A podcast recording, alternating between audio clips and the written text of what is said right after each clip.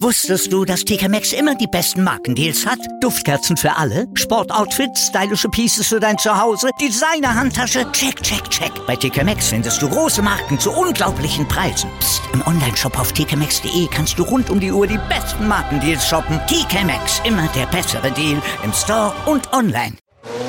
Starting Grid, die Formel 1 Show mit Kevin Scheuren und Ole Waschkau präsentiert dir den Starting Grid Rückspiegel.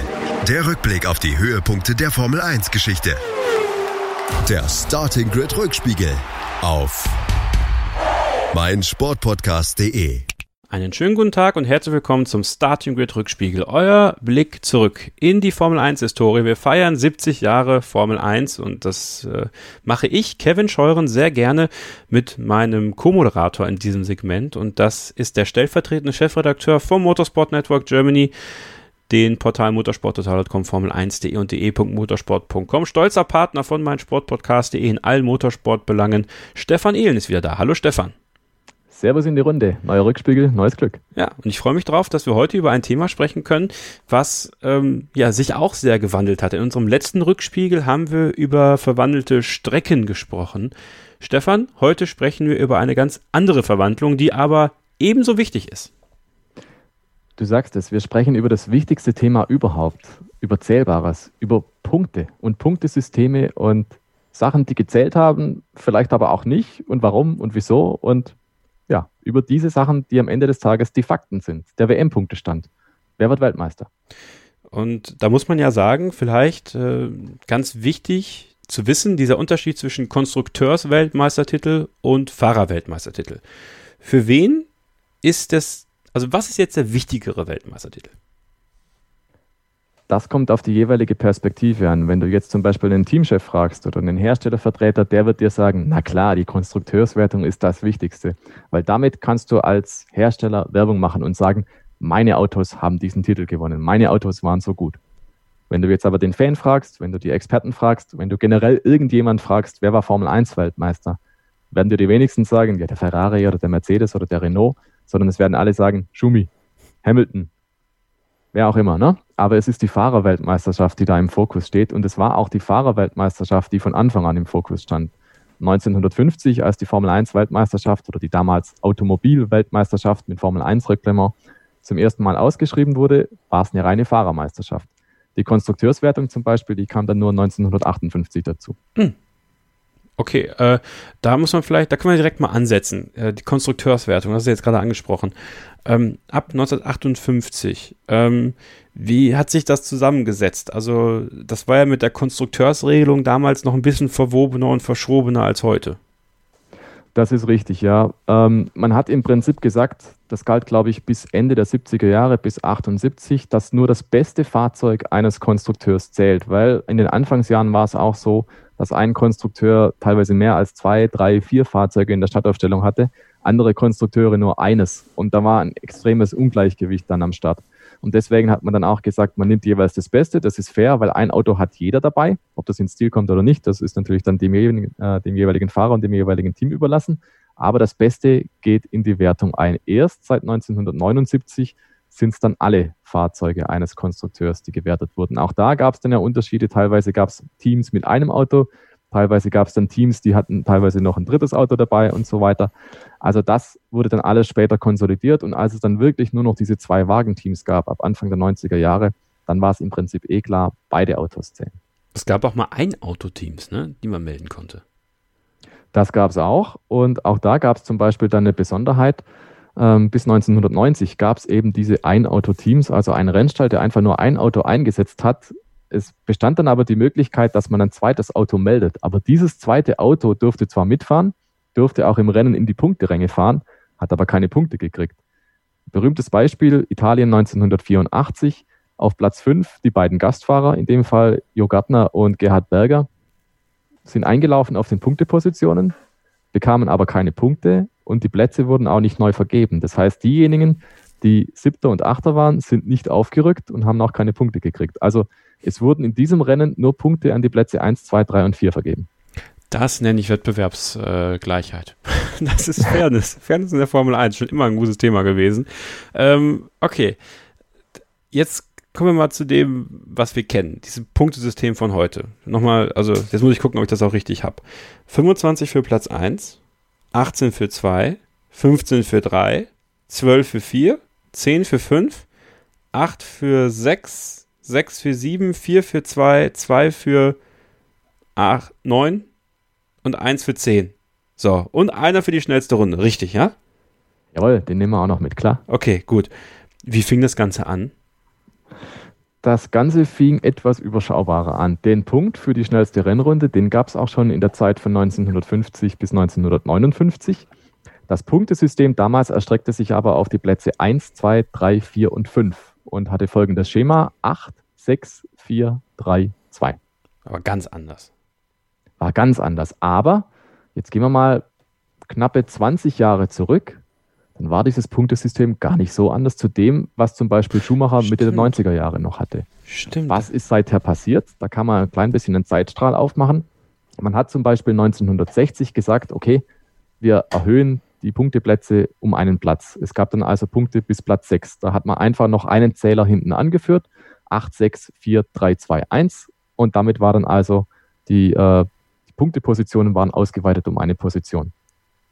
Dann hat man gesagt, irgendwie, also es geht immer in die Entwicklung daher, es kommen mehr Fahrzeuge ins Ziel, die Zuverlässigkeit wird besser, man will die Sache auch honorieren, entsprechend mit WM-Punkten.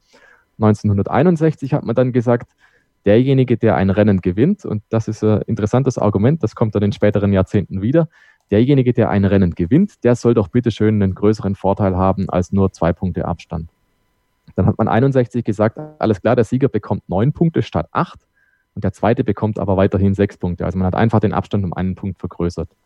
Sterling Moss war damals beim Saisonauftakt 61 der erste Mann in der Formel 1, der neun Punkte in einem Rennen abgestaubt hat. Hm. Okay. Ähm, ich ich komme immer noch nicht so ganz darauf klar. Also wir müssen gleich noch weitergehen in diesem Zeitstrahl. Aber heute haben wir es ja super einfach mit der schnellsten Runde. Es gibt da Live-Timing und alles wird automatisch erfasst damals wurde auch schon für die schnellste Runde dann jede Runde per Zeit erfasst. Das war ja ein Riesenaufwand dann. War ein Riesenaufwand, aber das hat nicht einer alleine gemacht. Also es gibt sehr, sehr berühmte Bilder von den Fahrerfrauen, die an der Box sitzen mit der Stoppuhr in der Hand. Nein, echt? Die haben im freien Training, die haben im Qualifying und im Rennen Rundentabellen geführt. Also nicht nur die Fahrerfrauen, aber halt auch die Teammitglieder mit der Stoppuhr, mit der Handstoppuhr, teilweise mit zwei Stoppuhren parallel für zwei Fahrer und haben dann jede einzelne Rundenzeit mitgeschrieben. Und da gibt es auch berühmte, berühmte Beispiele. Ich glaube 1973 in Kanada ist es gewesen, als das Safety Car zum ersten Mal im Einsatz war. Man wusste am Ende nicht große Konfusion, wer hat eigentlich gewonnen, wer war zu welcher Zeit in Führung. Und schlussendlich hat man dann eben diese Rundentabellen zu Rate gezogen. Jedes Team hat damals genau aufnotiert, welcher Fahrer wann auf welcher Position war, welche Rundenzeiten und welcher Boxenstopp wann abgeleistet worden war, mit welcher Dauer und hat dann eben diese Dokumente verglichen. Also bis in die 70er Jahre hinein war das tatsächlich noch gang und gäbe, dass man das so gemacht hat. Und äh, so sind dann die Rundenzeiten damals gewertet worden, tatsächlich auch. Und man hat damals noch nicht so genau gemessen. Heute auf drei Dezimalen nach dem Komma gar kein Thema. Wir alle erinnern uns an Jahre 97, als die ersten drei im Qualifying exakt die gleiche Zahl gehabt haben am Ende, exakt die gleiche Zeit. Ähm, damals in der Uhrzeit der Formel 1 wurde auf eine Dezimale genau gemessen, beziehungsweise noch weiter vorne einfach nur Sekunden genau. Ja, das also, kann man sich gar nicht vorstellen. Also kann man sich wirklich nicht vorstellen, wenn man es nicht mal wirklich live mitbekommen hat damals. Wirklich nicht. Also selbst wenn ich Bilder sehen würde, ich kann mir das einfach nicht vorstellen. Also, also ich sehe, also ich habe es ja schon mal gesehen. Also das, ne, das kenne ich ja schon, wenn zum Beispiel ähm, es gibt so äh, in der Frank Williams Dokumentation, wie wie er äh, wie er an der an der Boxenmauer sitzt und die Zeit mitmisst und sowas. Also das ist äh, totaler Wahnsinn, Stefan, totaler Wahnsinn. Ja, solche Sachen wie Transponder gab es da einfach noch nicht. Nee. Es gab nicht irgendwie die Zeitschleife im Boden, die alles automatisch mitmisst. Also du musstest das manuell machen. Ja, und deswegen gab es natürlich auch vielleicht das ein oder andere kuriose Ergebnis. Super gut. Ähm, Sterling Moss war der erste Sieger mit neun Punkten. Ich bin äh, persönlich ja mit der Formel 1 sozialisiert worden. Da hat der Sieger immer zehn Punkte bekommen. Wann kam das und wer war da der Erste, der die zehn Punkte abgestaubt hat? Völlig richtig, das beginnt in den 90er Jahren, nämlich konkret 1991. Ayrton Senna damals war der erste Saisonsieger und der hat also dann 10 Punkte mitgenommen. Das Punktesystem an sich unverändert. Man hat also den Sieg nochmal aufgewertet zu jetzt 10, 6, 4, 3, 2, 1. Und dann kam, also es waren die ersten sechs, so kenne ich das auch. So, das war sozusagen meine Formel 1, mit der ich groß geworden bin. Äh, dann hat sich das ja irgendwann äh, verändert. Man hat da noch den siebten und achten Platz reingenommen. Warum eigentlich damals? Warum? Da gibt es äh, einen recht plakativen Grund. Michael Schumacher, Ferrari, Dominanz. Also das ist zumindest das, was man auch spekulieren kann von außen. Die Formel 1 ist ein bisschen sehr vorhersehbar geworden, dadurch, dass der Schumacher so viel gewonnen hat und durch seine Siege immer sehr, sehr viel und sehr, sehr schnell Abstand gewonnen hat zu seinen Verfolgern. Man darf nicht vergessen, 2002 und 2001 war er jeweils sehr, sehr vorzeitig Weltmeister. 2002, glaube ich, dieser Rekord hält bis heute, da war er in Frankreich schon Champion. Und Frankreich damals vor der Sommerpause, ne? Also nicht vergessen, das war schon extrem früh. Und dann hat man irgendwann gesagt, okay, wir wollen erstens die Punkteränge ausweiten und gleichzeitig aber auch äh, die Abstände wieder reduzieren. Also man hat dann gesagt, der Sieger darf nicht so schnell davonziehen können. Deswegen hat man 2003 das Punktesystem eingeführt, 10, 8, 6, 5, 4, 3, 2, 1. Also quasi noch ein Achter und ein Fünfer dazwischen gepackt. Dass man so Sozusagen, genau. Dass man da quasi so ein bisschen die Sache ein bisschen enger macht. Aber dann kann man ja auf die grandiose Idee 25 Punkte für einen Rennsieg zu vergeben. Also da erinnere ich mich ja noch dran, 2009, ähm, das war ja ein Riesenaufschrei, als man das verändert hat. Also das hat ja Wellen geschlagen. Äh, dass äh, viele Fans dachten sich so, wie geht das denn? Äh, noch mehr Punkte für den Sieger. Wann hat man sich dann dazu entschieden, das zu machen? Also klar, zur Saison 2010. Aber mit welchem Hintergrund? Also was war da der Grund, warum man da so hochgegangen ist? Also im Prinzip ähnlich wie vor 20 Jahren, wie 2003. Man hat gesagt, die Formel 1 wird immer zuverlässiger. Es kommen immer mehr Fahrzeuge ins Ziel und man braucht irgendwie auch die Rechtfertigung vor einem Sponsor zu sagen, hey, ich habe mal ein Ergebnis erzielt, was auch was zählt. Also ich kann auch irgendwo einen WM-Punkt vorweisen. Man hat ja auch dieses komplette Preisgeld, äh, komplizierte Preisgeldsystem, das dann auch auf WM-Punkten basiert. Also man wollte möglichst vielen oder zumindest der Hälfte des Feldes dann die Chance einräumen, auch wirklich Punkte zu erzielen weil eben die Spitze so zuverlässig ist, die kommt praktisch immer ins Ziel. Früher gab es die Situation ein bisschen anders. Da waren teilweise drei, vier Autos, die sind wirklich vorne weggefahren, aber halt vielleicht nur zwei kamen ins Ziel. Da hattest du als Mittelfeldteam wirklich gute Chancen, da auch mal reinzufahren. Das war in der modernen Formel 1 dann tatsächlich anders.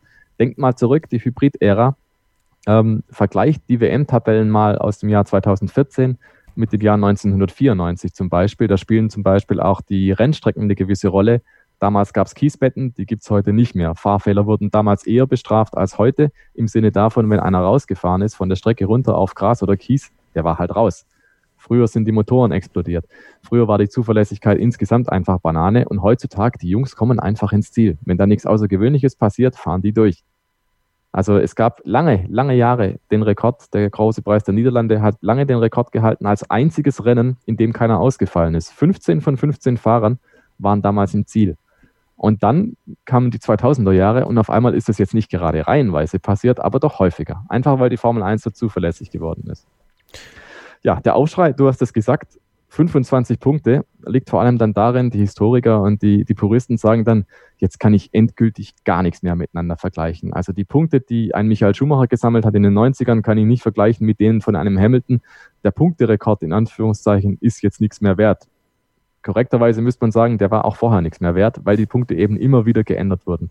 Man könnte jetzt höchstens hergehen und rückwirkend irgendwie berechnen, ja, wenn das heutige Schema schon damals gegolten hätte, wer hätte dann und so weiter. Da macht man aber ein sehr, sehr großes Fass auf, was man im Prinzip nicht zudeckeln kann. Und deswegen glaube ich, bis 2009 war es halt irgendwie noch so ein bisschen nahbar, weil der Punkteunterschied beim Sieg jetzt nicht gar so riesig war. Aber mit den 25er, mit dem 25er System an sich da hat sie schon die Formel 1 mit der Tradition gebrochen, weil eben die Vergleichbarkeit auf einmal gar nicht mehr da war. Der erste Sieger mit 25 Punkten war? Fernando Alonso. Und dann gab es ja noch diese grandiose Idee von Bernie Ecclestone. Wir müssen eine WM spannend gestalten. Was machen wir da? Beim letzten Rennen gibt es doppelte Punkte. Super Idee, ja, wirklich. Also, grandios, ne? Ja.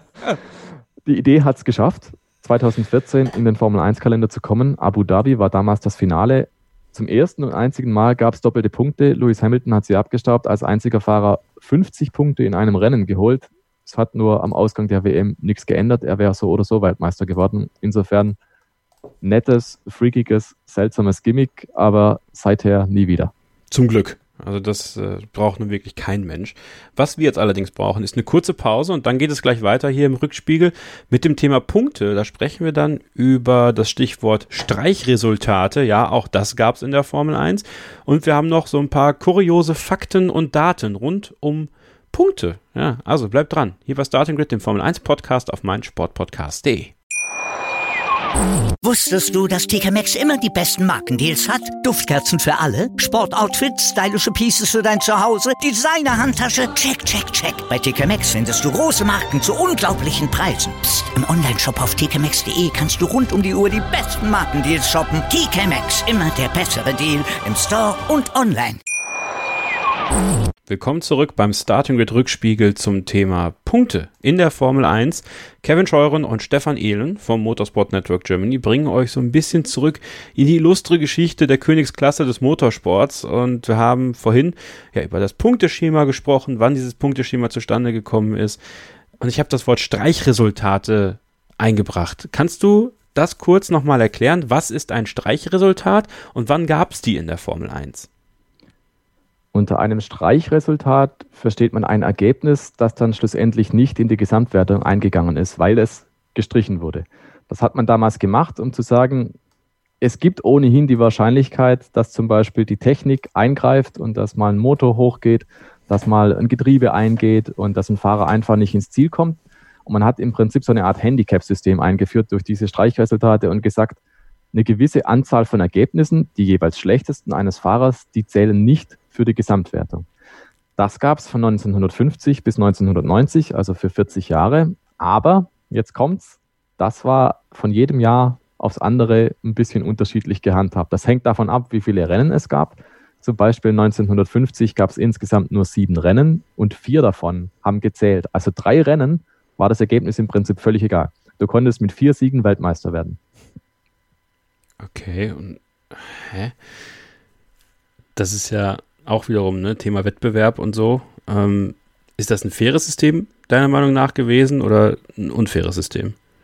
Also ich kann den Charme schon nachvollziehen von damals, weil wie gesagt die Zuverlässigkeit einfach nicht so da war. Es war nicht gesagt, dass da mhm. jeder bei jedem Rennen ins Ziel kommt. Und um das so ein bisschen auszugleichen, hat man dann gesagt, hey, nur die besten Ergebnisse zählen. Und wenn du einfach dann viele gute Ergebnisse drin gehabt hast, aber dann vielleicht auch ein paar schlechte, weil da eben Technikdefekte drin waren, dann wurden die gewissermaßen rausgefiltert. Also eigentlich, glaube ich, hat es dazu gedient, um das Ergebnis in der WM ein bisschen sportlicher zu machen. Also um mehr Fahrern die Chance einzuräumen, besser abzuschneiden.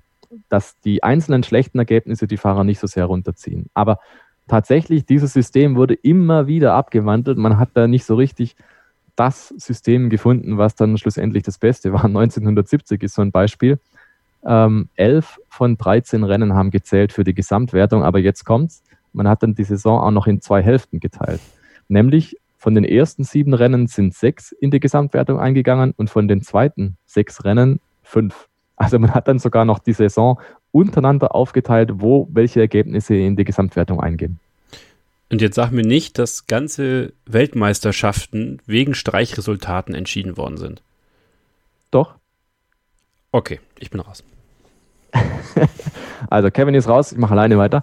Spaß beiseite, kein Problem. Kevin ist noch dran. Ja, 1964, Graham Hill gegen John Surtees. Graham Hill hat in dieser Saison die meisten Punkte geholt, aber Achtung, er wurde nicht Weltmeister. Also wir reden davon, dass Graham Hill über den Saisonverlauf hin mehr zählbare Ergebnisse oder mehr WM-Punkte zusammengetragen hat. Der Haken an der Geschichte ist nur, ein fünfter Platz hat bei ihm nicht gezählt. Das war sein schlechtestes Ergebnis. Das wurde gestrichen oder eines seiner schlechtesten Ergebnisse. Dieser fünfte Platz wurde gestrichen. Das waren zwei Punkte. Und damit hat er die WM um einen Punkt an John Surtees verloren. John Surtees, auch das kann man vielleicht noch kurz einstreuen, das ist der einzige Mann, der sowohl auf zwei als auch auf vier Rädern Weltmeister wurde. Das war ein Motorradweltmeister, der wurde auch Formel 1 Weltmeister, gab seither nie wieder. Und John Surtees ist der einzige Ferrari-Fahrer, der nicht mit einem roten Ferrari Weltmeister wurde. Sondern mit einem gelben. Nicht ganz, die Vermutung liegt nahe, gelb ist ja auch so eine Ferrari-Farbe, aber nein, es war blau-weiß, die US-amerikanischen Farben damals. Wir kommen vielleicht in einer späteren Ausgabe mal Sollten darauf zurück, machen. weil das ist eine hervorragende Geschichte. Sollten wir mal machen. Äh, aber das war die einzige WM, die wegen Streichresultaten äh, entschieden wurde. Nein, nicht ganz. Es gab nochmal eine, die ist aber weitaus prominenter.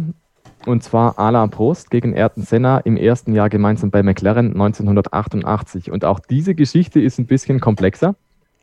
Alain Prost war damals über die Saison hinweg ungeheuer konstant. Der ist regelmäßig in die Punkte gefahren, der hat regelmäßig gute Ergebnisse eingefahren. Ayrton Senna dagegen, der hatte mehr Probleme. Der hat nach Punkten im Prinzip nach Strich und Faden verloren gegen Prost. Dann kamen die Streichergebnisse. Prost muss drei zweite Plätze streichen. Drei zweite Plätze. Das bedeutet dreimal sechs Punkte. 18 Punkte. Der Senna wiederum verliert nur einen dritten Platz, also vier Punkte. Und so kommt es, dass Senna knapp Weltmeister wird. Das ist Wahnsinn. Das ist Wahnsinn. Das muss man sich heute vorstellen. Also wenn es sowas heute gäbe, ich glaube, da würden einige Teams nicht mitspielen. Also das, das glaube ich nicht. Also man muss natürlich auch äh, die Sache insofern mit Vorsicht genießen, weil die Regeln waren ja vorher klar. Im Saisonverlauf war auch klar, dass zum Beispiel die schlechtesten Rennen einfach wegfallen. Also man konnte ja im Prinzip immer laufend mitrechnen, welche Ergebnisse nicht zählen würden. Es ist jetzt nicht so, dass am Ende das letzte Rennen gefahren war und dann mal gesagt hat, so, dir ziehen wir jetzt so und so viele Punkte ab und Alain Prost fällt aus allen Wolken. Nein, so war es ja nicht. Sondern es war fortlaufend klar, wenn er zum Beispiel ausfällt und ansonsten immer ins Ziel kommt, ja, dieser Ausfall wird definitiv gestrichen, der zählt nicht. Wenn er aber mehr Rennen in den Punkten ins Ziel kommt, als äh, nachher am Ende gestrichen werden, warte mal, das war jetzt gerade falsch formuliert, wenn er genau, wenn er quasi zu viele Punkteergebnisse hat, dann war eh klar, dass er davon welche streichen muss. Und das okay. war bei Prost der Fall. Und eben, wenn er drei zweite Plätze streichen muss, bedeutet das im Prinzip nichts anderes als, der war verdammt erfolgreich unterwegs. Und das war dann irgendwo auch die Krux an der ganzen Geschichte, dass Prost für diesen Erfolg bestraft wurde, in Anführungszeichen, aber die Regeln waren damals halt so. Wahnsinn. Wahnsinn. Wie komme ich denn jetzt von Streichresultaten? Ach, das passt eigentlich ganz gut. Ähm, wir haben über den Fahrer gesprochen mit den meisten Punkten in einem Rennen. Das war Lewis Hamilton, 50 Punkte in Abu Dhabi 2014 streichen, zusammenstreichen, muss man ja quasi irgendwie sagen. Die wenigsten Punkte in einem Rennen. Äh, jetzt habe ich die Zahl gelesen, ein Siebtel Punkt. Ist das richtig? Das ist völlig korrekt. Ein Siebtel Punkt in Silverstone 54. Ja, warum? Das ist korrekt. Warum? Wir hatten uns vorhin schon mal darüber unterhalten. Damals wurde tatsächlich mit Hand gestoppt und es wurde nur sekundengenau gestoppt. Jetzt gab es in Silverstone die Situation, dass insgesamt sieben Fahrer im Rennen genau gleich schnell waren. Und heutzutage gilt ja die Regel, die gab es auch schon zum Beispiel in Cherry 97, wenn mehrere Fahrer die gleiche Zeit fahren, steht der vorne, der zuerst die Zeit gefahren hat. Diese Regel gab es in den 50er Jahren noch nicht. Da hat man gesagt, okay, die fahren die gleiche Zeit unabhängig davon, wer sie wann erzielt hat, alle kommen dann dran. Jeder kriegt eine Beteiligung an diesem Punkt. Jetzt wurde dieser Punkt für die schnellste Runde also aufgeteilt unter sieben Fahrern, unter anderem Sterling Moss, Alberto Ascari, Juan Manuel Fancho. Also da waren wirklich Big Names dabei und diese Herrschaften haben sich dann diesen einen WM-Punkt geteilt. 0,14 Punkte pro Mann in einem Rennen, das ist die kleinste Punktzahl, die je in der Formel 1 vergeben wurde. Sensationell. Das ist richtig gut. Ich glaube, es gab ja dann im späteren Verlauf, war das 2008, wurde dann nicht in Malaysia abgebrochen und dann gab es dann auch irgendwie geteilte Punkte? 9, 2009 war das. Ja. Jensen Button in Malaysia hat damals gewonnen im Braun. Ja. Regenrennen, es wurde abgebrochen und ja, du hast recht, da wurde die Punktzahl dann halbiert. Genau, halbe Punkte. Halbe Punkte, genau. Ah, das sind, das sind Sachen, das sind Sachen, die, die vergisst man. Also das liegt natürlich auch viel zu weit weg für mich. Ne? Also 54, da bin ich ganz ehrlich, da, äh, da bin ich nicht so, nicht so tief drin, aber so in dieser Neuzeit hat man das ja schon bei manchen Rennen auch, äh, bei manchen Rennen auch erlebt. Ähm, Siegpunkte. Ähm, du hast den Punkt aufgeschrieben, die wenigsten Siegpunkte. Wie darf ich das denn verstehen? Ja, wir haben gerade vorhin gehört, es gab früher auch mal acht Punkte für den Sieg und du hast gerade Abbruchrennen angesprochen. Davon gab es auch in der Formel 1-Historie eine Handvoll, also ein paar wenige tatsächlich. Abbruchrennen Also wenn per roter Flagge unterbrochen ist und eine bestimmte Rundenanzahl bzw. eine bestimmte Distanz nicht gefahren wurde, werden halbe Punkte verteilt. So, das ist vor allem passiert in der Zeit, in der die Punktzahl für den Sieg 9 betragen hat. Das heißt, derjenige, der ein Abbruchrennen gewinnt, kriegt 4,5 Punkte für seinen Sieg. 4,5 Punkte sollte man annehmen, wäre demnach die kleinste Anzahl von Siegpunkten, die je verteilt wurde. Ja. Ha, und jetzt komme ich und sage dir, ist nicht so. Hä? Ganz genau. Was für eine Konstellation kann es also gegeben haben, dass jemand weniger Punkte für den Sieg mitnimmt? Ja, irgendwas mit, muss ja irgendwas mit Teilung sein. Du liegst vollkommen richtig. Und da bin ich sehr gespannt. Schreibt's rein in die Kommentare. Ich bin wirklich sehr gespannt, ob ihr das auf dem Schirm habt oder nicht. Es gab in der Formel 1-Geschichte drei Rennen, in denen sich Fahrer den Sieg geteilt haben, weil sie jeweils ein Auto zu zweit bewegt hatten. Pass mal auf. Da sagen wir jetzt nicht, wer das war. Das machen wir so. Die Leute müssen das rausbekommen als Hausaufgabe. Das, da, da, da packe ich dich jetzt mal on the spot. Wer das richtig hat, den losen wir aus und der kriegt ein Buch von dir. Auf jeden Fall. Voll dabei. Ja, also machen wir so. Ne, mit Widmung, mit allem. Findet raus, äh, welche, also erzähl noch mal, also genau, also stell doch mal genau die Frage und dann genau. erzählen wir den Leuten, wie sie es machen können. Es geht um die Frage, was war die geringste Siegpunktzahl? Ich verrate es, vier Punkte. Es geht darum, welche drei Rennen gab es in der Formel 1-Geschichte, in der es nicht einen einzigen Sieger gab, sondern in dem jeweils zwei Fahrer zum Sieger ausgerufen waren. Welche Rennen waren das und welche Fahrer haben sich den Sieg geteilt? Das schreibt ihr bitte an kevin.scheuren.meinsportpodcast.de mit dem Betreff Rückspiegel.